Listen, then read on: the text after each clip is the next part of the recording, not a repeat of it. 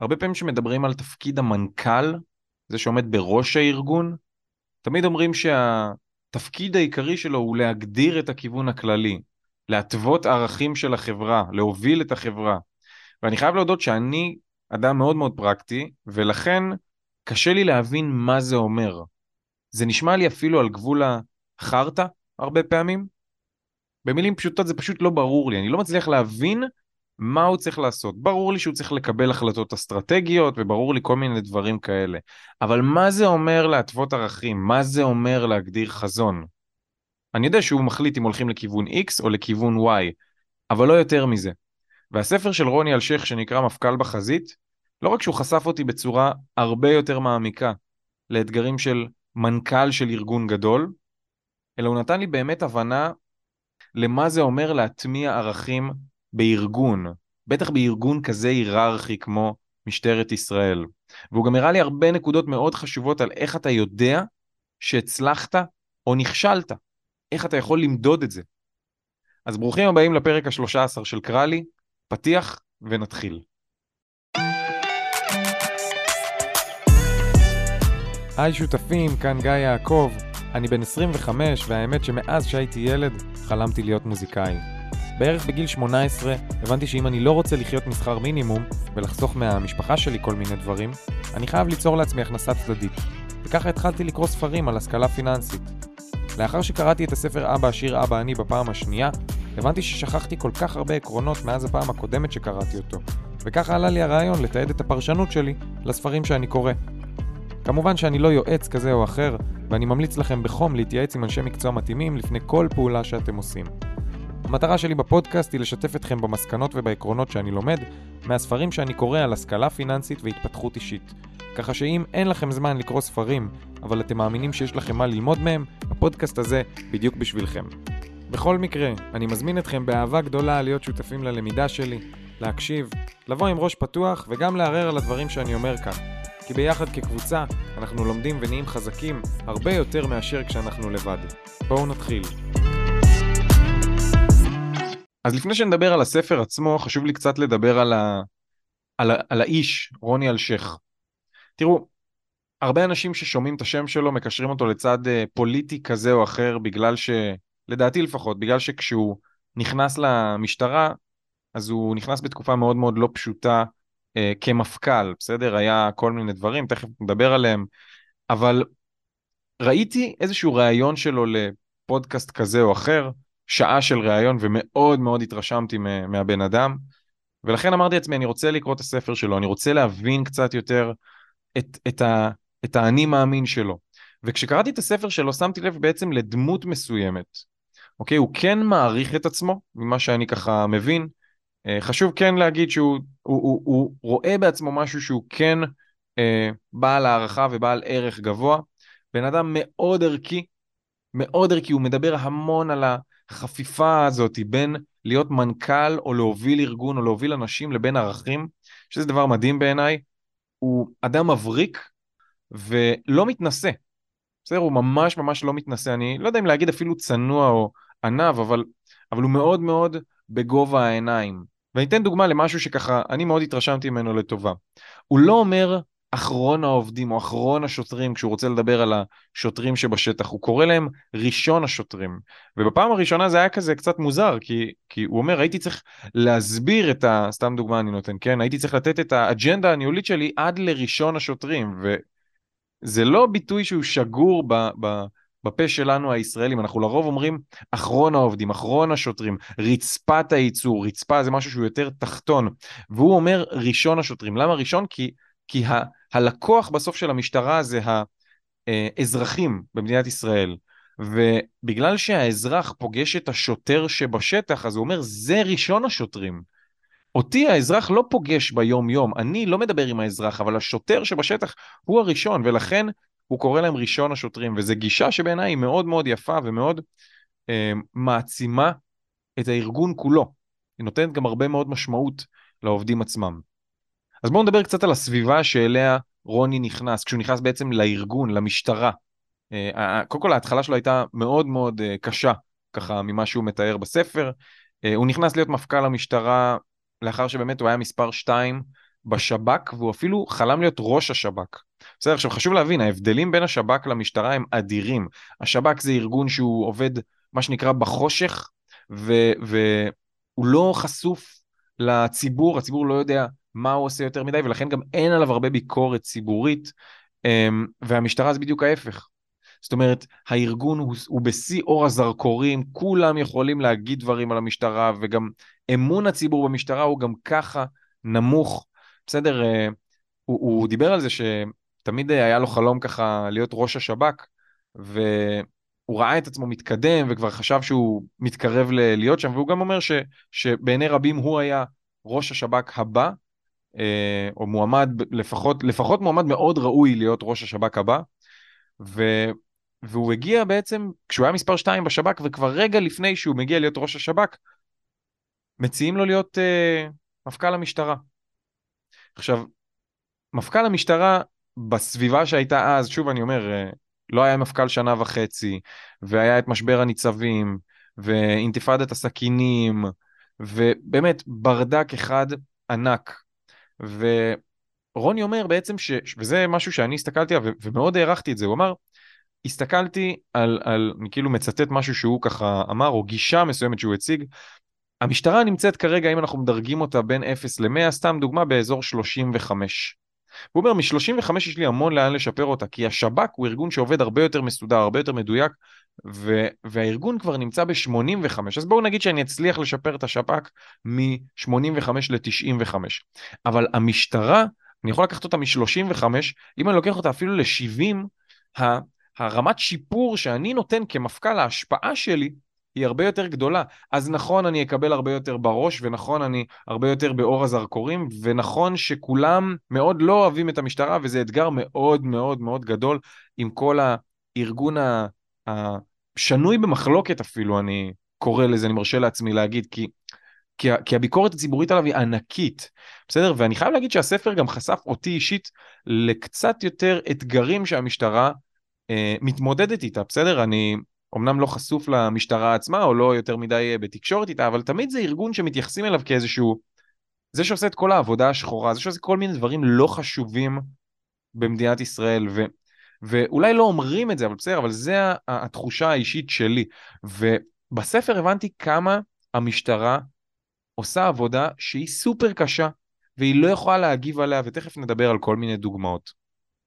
עכשיו, מה שאני רוצה לסכם את העניין הזה, בעצם את התקופה שרוני נכנס למשטרה, זה בעצם הבנתי בנקודה הזו, כשהוא מתאר ככה את הסביבה של הארגון ו- ואיפה הארגון נמצא ואיפה הוא נמצא, אמרתי לעצמי, תשמע גיא, כאילו בוא'נה, אני לא מקנא בו.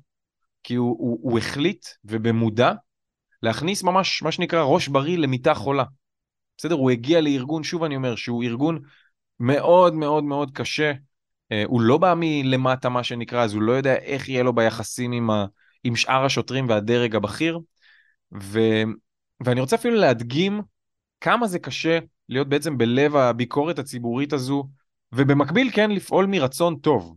בסדר? דוגמה שרוני נתן בספר, הוא, הוא מספר שב-18 בינואר 2017 בעצם אה, אה, תושבי הכפר אום אל-חיראן הבינו שככה המשא ומתן עם אה, הרשות לפיתוח אה, והתיישבות הבדואים בעצם התפוצץ. זאת אומרת שבעצם כל המבנים הלא חוקיים שהם בנו בכפר הולכים להיהרס.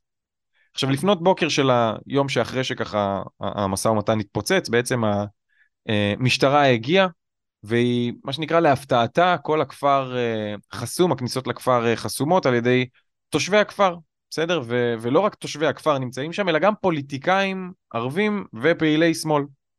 עכשיו לפני שהחל הפינוי עצמו של המבנים הלא חוקיים, אה, השוטר ארז אה, עמדי לוי, מקווה שאני עומד, אומר את, את השם שלו נכון, אה, זיכרונו לברכה, נדרס למוות על ידי אחד מתושבי הכפר, וכוח השיטור שהיה במקום ירה והרג אותו. עכשיו, חלפו יותר מארבע שעות עד לרגע שהמשטרה הצליחה לאתר ולבשר למשפחה של אותו ארז, שוטר שנדרס, על האירוע, ובזמן הזה התקשורת חגגה. והפוליטיקאים שהיו שם והפוליטיקאים הערבים חגגו. כי הכותרות שהתנוססו היו בעצם שני הרוגים בפעולת אכיפה באום אל-חיראן. עכשיו, הכותרת הזו, שוב אני אומר אותה, שני הרוגים בפעולת אכיפה באום אל-חיראן, יוצרת איזושהי תחושה מסוימת של הפעלת כוח בלתי רגיל מצד המשטרה, והמשטרה מהצד השני לא יכולה להגיב ולעדכן שההרוגים הם אזרח ושוטר, כי, כי הם מחפשים עוד את, את, את המשפחה של אותו שוטר. עכשיו, גם הפוליטיקאים וגם אה, אה, גופי התקשורת, מה שנקרא, מנצלים את השעות האלה ומוציאים פוסטים, ומותר להם להגיד הכל הרי, והמשטרה מנועה מלהגיב. עכשיו, התחקיר הראשוני העלה בעצם איזה שהם אה, ממצאים לפיגוע דריסה, שרוני אומר שהם יחסית ברורים. ניתן כל מיני דברים שהם דוגמאות שהוא אמר, הדורס היה פעיל של התנועה האסלאמית מהפלג הדרומי, נבדק איזשהו חשד שלו לקשר לדאעש, כי הוא היה מורה למתמטיקה בעצם בבית ספר מסוים, ששם הרבה מורים היו בקשר עם דאעש. אז, אז נבדק הקשר הזה. Uh, ליד המיטה שלו נמצאו בעצם uh, שלושה ספרי uh, אסלאם קיצוני, שמדברים על החיים שלאחר המוות, ואפילו באחד מהם היה רשום ככה בכתב ידו של אותו מורה, ללמוד בעל פה uh, ליד קטע שמדבר על, על רגע המוות המדויק. אוקיי, עכשיו, התיק הזה בעצם, לפני ש, שהציבור יודע את כל מה שאמרתי לכם עכשיו, התיק נבדק על ידי מח"ש במשך יותר משנה, ובשנה הזו בעצם כשהמשטרה נבדקת, אסור למשטרה להגיב ולהגיד את כל מה שאמרתי לכם כרגע. ובזמן הזה בעצם, בשנה הזו, שוב אני אומר, הפוליטיקאים חוגגים, ומח"ש בסך הכל בודקים, כן, את ה... את ה האם השוטרים פעלו בצורה אה, הגיונית וסבירה ו- ונכונה. ובעצם עד שמח"ש מוציאים את, ה, את הקביעה שלהם, למשטרה אסור להגיב על האירוע, אסור לה להגיד שום דבר. בעצם לקח שנה עד שהמשטרה יכלה להגיד שאותו דורס היה ככה וככה וככה וככה, אבל בשנה הזו כל כך הרבה חבטות היא מקבלת, ו, וגם פוליטיקאים חוגגים, וגם גופים נוספים, וכל הדבר הזה בעצם מוריד דרמטית את את אמון הציבור במשטרה, בסדר? המשטרה חייבת לשמור על ממלכתיות מסוימת ולתת שירות בעצם לכל אזרחי המדינה בלי קשר לימין, שמאל, וכל הדבר הזה שם אותה בעצם במקום שהוא מאוד מאוד בעייתי. אני גם אגיד עוד דוגמה, בעצם בזמן שרוני אלשיך היה מפכ"ל המשטרה, בעצם התחילו או היו חקירות אה, של ביבי, אה, ראש הממשלה, אה, בגין כל מיני דברים, לא רלוונטי לכאן, ו... הרבה אנשים, הרבה פוליטיקאים בעצם ציירו את המשטרה כגוף שמאלני אה, שמתנכל לראש הממשלה, אה, מה שעושה באמת נזק דרמטי לתדמית שלה. עכשיו, האם זה נכון, האם זה לא נכון, אני לא נכנס לזה, אבל המשטרה באותה תקופה מצטיירת כגוף שמאלני, מצטיירת כגוף שמעדיף אה, להתנכל לצד הימני של המפה, ש, שבעצם כל אה, מה שהיא עושה היא אה, אה, או בואו נגיד, רוב הדברים שהציבור רואה שהמשטרה עושה, זה בעצם הדברים האלה, כי זה הטנשן הגדול ש, שיש למשטרה, בעצם החקירות של ראש הממשלה. ורוני אומר שכמות מאמץ וכמות השיח שהייתה על חקירות ראש הממשלה הייתה מזערית בתוך המשטרה, אבל, אבל כל האטנשן הציבורי קיבל את זה, ותבינו, יש כל כך הרבה משמעות למה הציבור חושב על המשטרה, ואני אתן דוגמה קטנה, בסדר? אם הציבור הימני חושב שהמשטרה לא יכולה לעזור לו, אז, אז הוא, הוא יפנה אליה פחות, בסדר? ואם הוא פונה אליה פחות, אז המשטרה בעצם, אז, אז הוא, יותר נכון, הציבור, במקום שהוא יפנה למשטרה, הוא פותר את הבעיות שלו בדרכים אחרות. וזה, האם זה מעלה פשיעה, האם זה מוריד פשיעה, האם זה, זה מעלה או מוריד את הפשיעה שאזרחים אחרים נחשפים אליה? יש פה המון שאלות שהן בעצם, זה, זה, מה שאני אומר, זה בעצם מארג שלם שאומר שסופר קשה להיות בלב הביקורת הציבורית, לפעול מרצון טוב ולפעול במסגרת החוק, כשיש הרבה גופים מבחוץ שאני לא אגיד מנסים לחבל בך, אבל מקשים עליך. בסדר? אז אני רוצה בעצם uh, uh, לעבור מה, מהעניין הזה, בעצם מכמה קשה לנהל את הארגון הזה, uh, למשהו פרקטי שרוני מדבר עליו, וזה בעצם איך אתה משתפר. בסדר? איך אתה כ- כארגון, כמוביל ארגון של מעל לשלושת אלפים עובדים, איך אתה יודע שאתה משתפר? והפוקוס העיקרי של רוני, ש... וזה משהו מדהים שלקחתי מהספר ואני לוקח ממנו, זה בעצם הפוקוס על מדדים. עכשיו, אני מניח שעד עכשיו לא חידשתי שום דבר בעניין של מדדים, זאת אומרת, כולנו יודעים שזה חשוב, ומנכ"ל צריך להיות על המספרים, ובלה בלה בלה. אחלה. אבל רוני יורד לפרקטיקה הרבה יותר גדולה, והוא אומר, מה שאתה מודד, זה מה שאתה מקבל. אוקיי? הוא מדבר בעצם על ההבדל בין מדד ישיר למדד עקיף, אני קורא לזה. הוא לא קרא לזה ככה, אבל, אבל בעצם הוא אומר, מה שאתה מודד זה מה שאתה מקבל. זאת אומרת, אם המשטרה רוצה להוריד את מספר תאונות הדרכים, נגיד שזה מטרה מסוימת, והמשטרה החליטה למדוד את כמות האנשים שלא עוצרים בתמרור עצור, כי זה גורם להרבה תאונות דרכים. אז אוקיי, אז אנחנו רוצים להוריד את, את, את כמות האנשים שלא עוצרים בתמרור עצור, ולכן כל שוטר שנמצא מה שנקרא בשטח, יקבל יעד של לתת, שוטר תנועה, לקבל, יקבל יעד של לתת, אה, אה, לחלק עשר דוחות לפחות אה, במשמרת על אי ציות לתמרור עצור, כי אנחנו רוצים אה, להוריד את זה, בסדר? עכשיו, מה שוטר ילך ויעשה? הוא ילך לאיזושהי צומת מוכחשת בלילה, כזאת שאף אחד לא עוצר בה, ואף אחד לא עובר בה, ויחלק את הדוחות בצורה מאוד מאוד מהירה וקלילה, כדי לעמוד ביעד ולהיות מתוגמל על זה, מה שנקרא. הנה, עמדת בזה, קיבלת וחילקת עשר דוחות. אבל בפועל למה הדבר הזה גורם? בסדר? המדד העקיף הזה, זה המדד העקיף. זה לא גורם לזה שמספר תאונות הדרכים יופחת, נכון? זה, זה יגרום למשהו אחר, זה יגרום למשהו שנקרא שיטור יתר. שיטור יתר זה בעצם תופעה שרוני מדבר עליה, הוא אומר, כשאנחנו כשוטרים מתנכלים לאזרח שלא לצורך ויוצרים אצלו תחושה של התנכלות, זה נקרא שיטור יתר. ובפועל זה לא מביא לערך ללקוח, זה לא מביא להפחתה בתאונות הדרכים. עכשיו, אם השוטר יימדד על המדד הישיר ולא על המדד העקיף, זאת אומרת, הוא לא יקבל יעד של לחלק עשר דוחות uh, על אי ציות לתמרור עצור, אלא הוא יקבל יעד של uh, להפחית את מספר תאונות הדרכים במקטע שטח מסוים, בסדר? רוני קורא לזה פוליגון. Um, אז הוא אומר, קח את הפוליגון הזה, את השלוש, ארבע, חמש, שש רחובות האלה, ותפחית את, ה, את התאונות דרכים. אז מה השוטר, מה שנקרא ראשון השוטרים יעשה? במקום שהוא ילך ויחלק דוחות על אי ציות לתמרור עצור באיזה צומת מוכחשת, הוא קודם כל אה, יפעיל אורות משטרה. בסדר? אנשים מרחוק יראו אותו, אולי יורידו ככה אה, אה, מהירויות, ינהגו ביותר זהירות, יותר תשומת לב למראות. הוא ידווח על עצמו באפליקציית Waze. בסדר? אנשים שיהיו באזור ידעו שיש שוטר. והוא יניע איזשהו טיפול ש... שהוא במקומות לא בטוחים, זה יכול להיות, לא יודע, אה, חסר אה, אה, מעבר חצייה באזור מסוים, אז הוא ילך לעירייה והוא יניע את הטיפול בזה. עכשיו, למרות שהתפקיד הרשמי של אותו שוטר הוא רק לאכוף, הוא הולך ועושה כל מיני פעולות שהן מורידות את מספר תאונות הדרכים באותו שטח. ולכן רוני אומר, בעצם הפוקוס של מדדים צריך להיות במדד הישיר ולא במדד העקיף. הוא נתן פה דוגמה שבעיניי היא מדהימה, כי, כי השיטור יתר, אם הבן אדם אה, אה, אם השוטר יקבל יעד של קח ותחלק עשר דוחות במשמרת שלך, והוא יחלק את אותם דוחות, זה ייצור שיטור יתר וזה ייצור אה, עמדה ציבורית לא טובה על המשטרה. אותו בן אדם ילך ויגיד, תשמע, קיבלתי דוחות, ומישהו אחר יגיד לו מה אתה מצפה, וזה ש, שיגיד מה אתה מצפה בעצם כבר יגיד, הנה אישור מסוים לזה שהמשטרה היא גם ככה ארגון שאני לא מאמין בו. זה רק מעלה את חוסר האמון, אבל אבל הדברים האחרים שהשוטר יכול לעשות, אם הוא יימדד ישירות על מספר תאונות הדרכים במקטע שטח מסוים, בעצם יביאו לאמון הרבה יותר גדול, או אולי לפעולת מניעה אפילו. בסדר, אני רוצה לתת דוגמה למשהו שקרה לי שבעיניי הוא היה נוראי. בסדר, שלא אני עשיתי אותו, אבל uh, עבדתי בצוות מכירות בעצם, uh, סיפרתי כבר בפודקאסט, uh, אני אספר את זה שוב בחצי מילה. עבדתי בצוות מכירות של uh, שיווק לבעלי עסקים. בעצם מכרתי לבעלי עסקים אה, קידום באינטרנט וכן הלאה וכן הלאה. ומה שאנחנו נמדדנו עליו כאנשי מכירות זה בעצם לסגור עסקאות. זהו, אנחנו סגרנו עסקה, קיבלנו את העמלה שלנו, לא מעניין אותנו מה קורה עם הלקוח.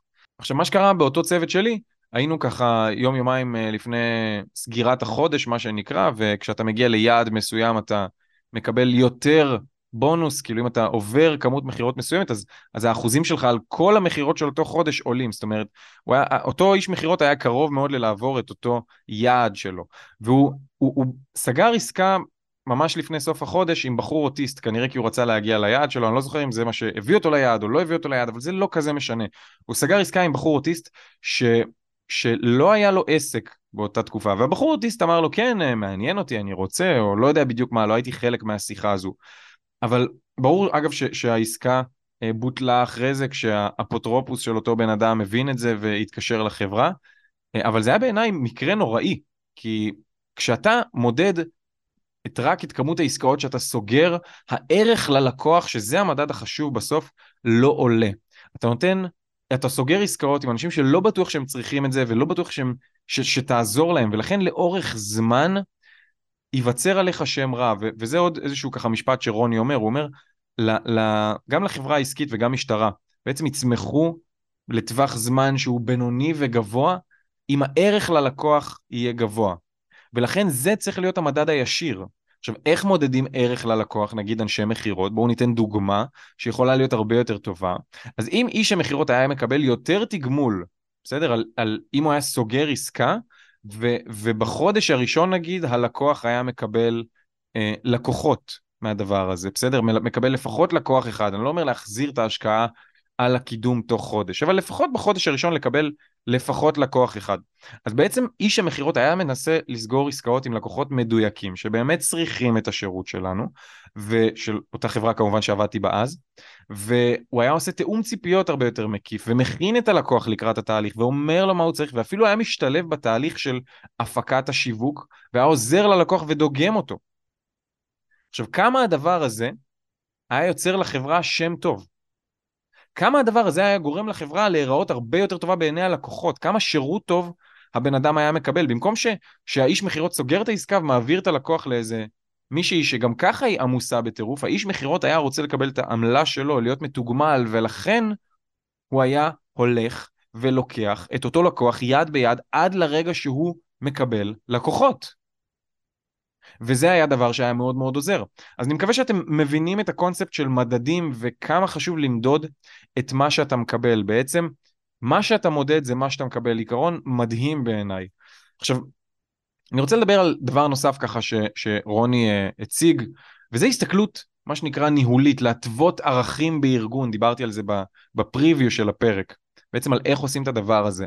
אז רוני הגיע, כמו שאמרתי, לאחר בעצם פרשת הניצבים, הנרטיב הציבורי, מה שהציבור חושב על המשטרה הוא בעצם מאוד מאוד לא טוב. חושבים שהמשטרה עושה שיטור יתר ושהיא מפלה בין ימין ושמאל ולא מטפלת במה שכן חשוב ורק מתנכלת לראש הממשלה, זה מה שצד אחד חושב, וצד אחר חושב שהיא עושה אה, ברכה ולכן היא מצטיירת כשמאל. בקיצור, זה היה אה, ככה תקופה מאוד מאוד לא פשוטה למשטרה.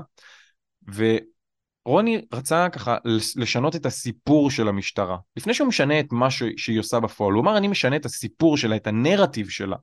והוא יצר גישה שהוא קרא לה בעצם משטרת בין האדם לחברו. נתן בעצם איזשהו שם מפוצץ, והפיץ את זה כסיפור ארגוני בתוך הארגון, מהחיים האמיתיים של הארגון. מה זה אומר? הוא לקח בעצם אה, איזשהו סיפור שקרה, ו, ובכל נאום שהוא יכל אה, בעצם להפיץ את זה, הוא חזר על אותו סיפור.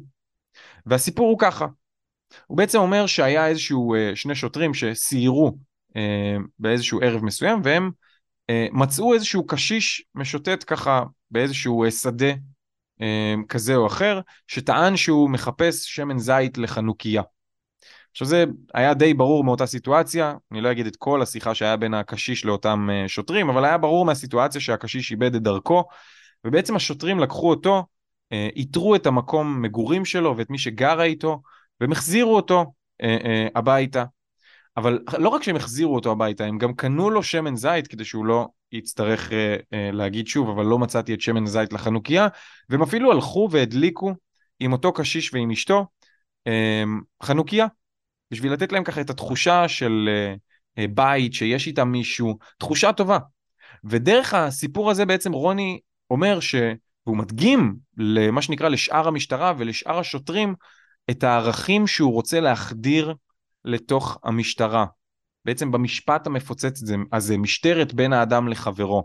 יותר מזה אפילו, הוא, הוא בעצם יוצר איזשהו גשר בין הדיבור הגבוה הזה שנמצא במה שנקרא בדרגים הגבוהים של המשטרה, שזה בעצם איזה ערכים אנחנו מטמיעים, ולעזור לאזרח לדוגמה, זה דבר שהוא לא ברור. כשרוני ו- ושאר הדרג הבכיר אומרים אנחנו רוצים לעזור לאזרח, וזה אחד הערכים שלנו, זה לא מגיע מה שנקרא לראשון השוטרים. אבל כש, כשאתה לוקח בעצם את הסיפור הזה ואתה אומר הנה שוטר לדוגמה שעשה משהו והגדיל ראש והגיע ועזר ושם את עצמו ביחד עם האזרחים הנה משטרת בין האדם לחברו. לסיפור יש הרבה יותר ערכים שהוא ממחיש. בסדר? ו- ובעצם הסיפור הזה הוא בעצם סיפור שמאחד את כולם תחת אותה מטרה גדולה, תחת אותם ערכים שרוני רוצה, הוא קורא לזה לתהלך. הוא ממש מראה לה, לשוטרים איזה ערכים, והוא גם מגדיל את זה, הוא משדרג את זה, והוא אמר איזה יופי שהם חשבו ככה וככה שני צעדים קדימה, ולא רק החזירו את אותו בן אדם הביתה, אלא הביאו לו את השמן זית, כדי שהוא לא ירגיש צורך שוב פעם לצאת באמצע הלילה. אז זה משהו שבעצם הופך, בעצם השינוי נרטיב הזה, הוא הופך את הדבר הזה שנקרא ערכים לבעצם דרך סיפור כמובן, הוא הופך את זה למשהו הרבה יותר ברור, למסר שמחבר את אותו ארגון ומאחד אותו ונותן איזשהו טווח פעולה שהוא כמובן לא מוגדר, אבל הוא מראה מה חשוב. בסדר? עכשיו הוא, הוא גם ציין איזושהי אה, עובדה מסוימת על השינוי נרטיבי, הוא רצה ליצור בעצם חיבור בין מי שהאזרחים חווים, שזה בעצם מי שנותן את הערך ללקוח, שזה בעצם השוטרים שבשטח, לבין הסיפור. ולכן הוא בעצם לא לקח את עצמו אה, אה, בסיפור הזה. עכשיו, הדבר הבא שאני רוצה לדבר עליו זה ככה אה, אה, הנאה של עובדים אה, בדרך אחרת, בעצם איך, איך אתה נותן לעובדים כוח מניע מאוד מאוד גדול, אה, ושוב בדרך מעניינת מאוד מבחינת פרספקטיבה של מוביל של ארגון כזה. אז רוני נתן איזושהי דוגמה ואמר שהיה איזשהו יום שהוא ככה טייל עם המשפחה שלו בדרום אדום בזמן שהוא היה מפכ"ל, והוא רואה במהלך הדרך איזשהו שוטר מתנדב ש, שעצר צעיר כזה, שנסע על אה, מהירות, אה, מעל המהירות המותרת, אם אני לא טועה זה היה 142 אה, בסיפור שהוא מספר בספר. וכשרוני שאל את אותו מתנדב, בעצם מתנדב של המשטרה, מה הוא מתכנן לעשות לאותו צעיר, אז המתנדב אמר לו, תשמע, אני רואה פה שהצעיר, מה שנקרא, רועד מפחד. אני וה... אני וה... אה, אה, שלצידי דיברנו איתו וראינו שהוא הבין את מהות העבירה שהוא ביצע ועכשיו הוא גם נתקל במפכ"ל עצמו ש... שראה את זה שהוא נסע מעל המהירות המותרת. עכשיו הוא אומר, אם אני אתן לצעיר הזה איזשהו דוח מסוים, האם אני אשיג יותר את, ה, את המטרה שלי? האם אני יותר, מה שנקרא, אשיג את העובדה שהוא יותר יציית לחוק? והוא אומר חד משמעית לא, בעצם הוא כבר, הצעיר הזה קיבל חוויה שהוא לא ישכח לעולם. בעצם אם אני אתן לו דוח, אני רק אעשה מה שנקרא שיטור יתר, אני סתם אתנכל אליו. ולכן אותו, אותו מתנדב אמר לרוני, אני לא מתכנן לתת לו דוח ואני גם לא אתן לו דוח, כי, כי זה בעצם ה, ה, הערך עצמו של מה שאנחנו רוצים להעביר, הוא לא מועבר יותר, אני סתם בעצם מתנכל אליו. יהיה לו חוויה כל כך רעה, אבל, אבל אם אני אוותר לו על הדוח מה שנקרא, ואני אגיד לו, תשמע, ככה וככה זה הדברים שחשובים, בעצם אה, אה, אני, אני אוכל להסביר לו את מה שאני רוצה, ובעצם אני אוכל לייצר יותר שם טוב למשטרה וציות לחוק. עכשיו, זה לא אומר שכל דוח צריך לוותר, כמובן, אם, הב, אם האזרח אומר, הבנתי, אבל בעצם מה שרוני אומר, זה שאנחנו צריכים לחבר את העובדים, או במקרה של רוני, את השוטרים, ללמה הארגוני. בסדר? הרבה פעמים בארגונים גדולים אנחנו, ובכלל בארגונים אגב היררכיים כמו המשטרה, או צה"ל, או השב"כ, אנחנו פוגשים אנשים שפועלים בצורה אה, מכנית, אפשר לומר, בצורה אה, אה, של מה שנקרא לפי החוק ומה שהם אמורים לעשות. אבל אנחנו לא מצליחים להבין למה הם פעלו באותה צורה. וכששואלים את אותם עובדים של אותו ארגון למה הם פעלו ככה, אז הם אומרים, מה שנקרא, זה הפקודה שקיבלתי, אבל הם לא מפעילים את השכל הישר. ו- וזה הדבר היפה. רוני מפריד בעצם בין שלושה דברים שונים. הוא אומר, יש את המה, יש את האיך ויש את הלמה של איך אותו עובד פועל. מה הוא עושה, איך הוא עושה את זה ולמה הוא עושה את זה. אז הוא אומר, אם הלמה של הארגון מוגדר, הארגון הגדול, נגיד המשטרה, והוא מצליח לחלחל עד לראשון השוטרים, בעצם יש למה לראשון השוטרים, אוקיי? עכשיו, אם הלמה המדויק של אותו עובד מוגדר לו בצורה ברורה, והוא לא יכול לזוז ממנו ימינה ושמאלה, הוא יודע מה הלמה שלו, הוא יודע מה המטרה שהוא רוצה להשיג, ויש לו את הכלים לשחק עם מה שנקרא עם המה ועם האיך שהוא עושה את הדברים, הוא בעצם מחובר למטרה הארגונית. בסדר? ואתה גם נותן לאותו שוטר או לאותו עובד אוטונומיה מסוימת, כששוב, אתה בוחן אותו על האם הוא השיג את הלמה. עכשיו ברור לי שאני מדבר פה על דברים שהם יותר גדולים, אבל, אבל הדוגמה שרוני נתן על אותם מתנדבים שמצאו צעיר אה, שנסע במהירות מאוד מאוד גבוהה, הוא אומר, את הלמה של הארגון השגתי. אני הולך להפחית את, ה, את התאונות דרכים, כי לאותו צעיר יש חוויה מטורפת מזה שהוא נסע ב-142 באיזה כביש מסוים, והוא מפוחד לאללה מזה שהוא ראה את המפכ"ל, ולכן אם אני אעשה אקסטרה, אני רק אייצר אנטי למשטרה. הוא יחשוב שוואו, היה לו חוויה כל כך גדולה עם המשטרה והוא מקשר אותה למשהו שלילי. אבל אם הוא יראה שאנחנו מבינים שהוא הבין את זה, ואנחנו, מה שנקרא, עושים לו טובה, לאותו צעיר, שאנחנו מוותרים לו על הדוח, השגנו את הלמה. בסדר? אז בעצם זה דרך מאוד מאוד מעניינת להניע עובדים דרך אותו למה.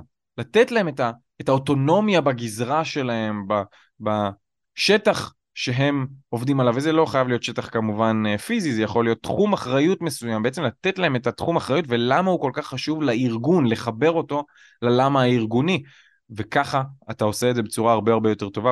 עכשיו, רוני גם מדבר על, על עוד אה, אה, נושא אחד אה, מאוד מאוד, בואו נגיד, אה, משמעותי, אה, שקורה למנכ"לים או למפקדים מאוד מאוד בכירים, וזה שהכוח עולה להם לראש. וזה ככה משהו מאוד מאוד יפה שאני מאוד מאוד אהבתי אצל רוני, כי פה הוא, הוא מתקשר מאוד לערכים. בעצם באחד הפרקים הוא, הוא מדבר ו, ומתעמק בנושא הזה, של בעצם הכוח עולה לאנשים לראש. והוא מספר שנגיד הרמטכ"ל לשעבר, אביב כוכבי, אמר לו שכשאתה מסיים את התפקיד הבכיר שלך, אתה צריך להתרגל לזה שאתה צריך למצוא חנייה לבד, או שאין מי ששוטף לך את הרכב. אמ, ו- ורוני אומר, הלוואי בעצם שזה הדבר היחיד שאליו אני אצטרך להתרגל. כי מה קורה בדרך כלל?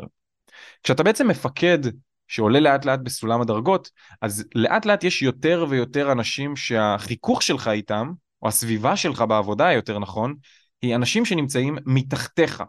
בעצם הם מקיפים אותך ונותנים לך שירות כזה או אחר, אה, ובעצם פתאום אתה לא עושה את העבודה עצמה, אתה לא מזקק את הנתונים ונותן אותה, את אותם למנהל, אלא אתה המנהל שיש אנשים שנותנים לך שירות. יש לך צוות, ואז יש לך סגן, ואז יש לך עוזר אישי או ראש לשכה, ולאט לאט, מה שנקרא, מפקדים בכירים מנסים לשכנע אותך בדברים, והמילה שלך נהיית חזקה בגלל הדרגה שלך. עכשיו, במצב הזה יש הרבה מפקדים שנהיים שיכורים מכוח, ובטוח שכל אחד שכרגע שומע אותי מכיר את הבוס הזה שעף על עצמו, מה שנקרא השתן עלה לו למוח, ורוני מדבר ארוכות על הערך הזה, שנקרא כבוד בין האנשים, בלי קשר לדרגה שלך. עכשיו הוא אומר שזה משהו שהטריד אותו הרבה שנים, בטח כשהוא נהיה מפכ"ל, והוא דיבר עם הרבה אנשים על איך הוא יכול, מה שנקרא, לא לתת לשתן לעלות לו לראש, לא להיות אחד שרואה את עצמו מעל אחרים, אלא להיות בגובה העיניים. והוא נתן דוגמה למשהו מדהים בעיניי. והוא אומר בבית הכנסת יש בעצם איזושהי מסורת מסוימת, יכול להיות שהבנתי אותה נכון ויכול להיות שלא, שהלוויים שוטפים ידיים לכהנים.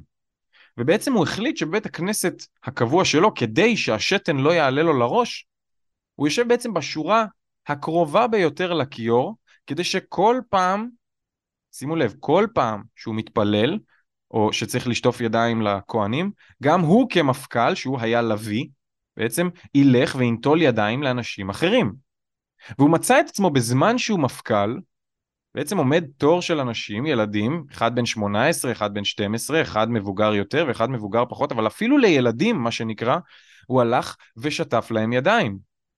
והוא אומר, דרך הדבר הזה הזכרתי לעצמי, פרקטית, שאני לא גדול מאף אחד אחר, אני בעצם שוטף ידיים, אנשים שהסתכלו מהצד ראו את המפכ"ל שוטף ידיים לילד בן 12 או לילד בן 18 או לבן אדם רגיל, בסדר? ש, שעובד ו, ומתפלל ביחד עם רוני.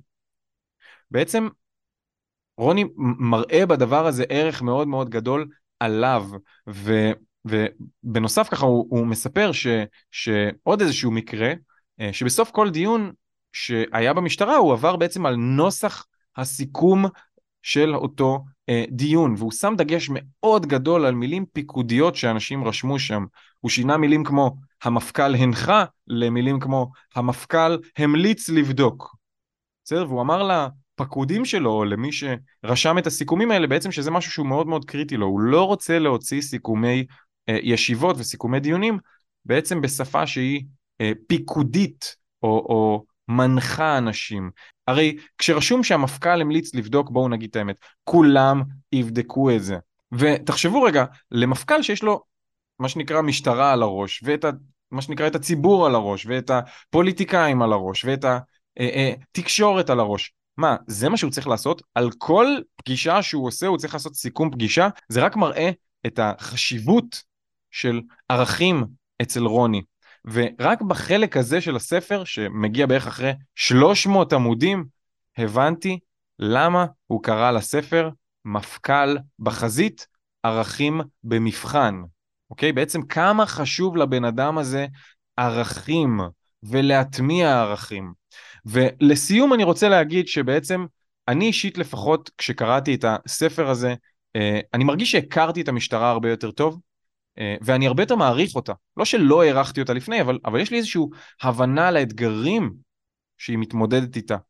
אה, וחשוב להגיד שהיא מתמודדת עם המון אתגרים שהם מאוד מאוד קשים, החל אה, אה, זה שהיא צריכה להגיב בממלכתיות לחבטות שהיא, חובד, שהיא חובה מה, מהתקשורת ומהפוליטיקאים, והיא לא תופסת צד פוליטי כזה או אחר, או אמורה לפחות לא לתפוס צד כזה או אחר, ויש עליה ביקורת מכל כיוון ועד מחרתיים, וכל סרטון שמופץ עליה ברשת היא צריכה לעבוד מאוד קשה בשביל אה, אה, מה שנקרא אה, להוריד את הלהבות עליה, ויש בתוך הארגון מינויים פוליטיים, ו- וכמה חשוב אמון הציבור. בקיצור, מה שאני אומר, זה לא שאני אומר שהמשטרה היא טלית שכולה תכלת, אבל, אבל באמת יש פה המון אתגרים וקשיים לשוטרים שלנו. זהו זה שותפים, סיימנו להיום. אם למדתם משהו חדש או אם סתם נהניתם מהפרק, תצטרפו לקבוצת הוואטסאפ השקטה של הפודקאסט ותקבלו עדכון כשיוצא פרק חדש. הקישור לקבוצה נמצא בתיאור פרק בפלטפורמה שבה אתם מאזינים לי. ואם אתם רוצים לעשות משהו טוב, משהו קטן שיעזור לי להמשיך וליצור לכם תכנים, תשלחו ממש עכשיו את הפרק למישהו שאתם אוהבים. זה אולי נראה לכם לא כזה חשוב או מעשה קטן, אבל מבחינתי כל אדם חדש שמצטרף לקהילה שלנו זה משמעותי מאוד. אז מזכיר לכם שני דברים, כנסו לקבוצת הוואטסאפ השקטה שלנו ותשלחו את הפרק למישהו שאתם אוהבים. נתראה בפרק הבא. ביי ביי.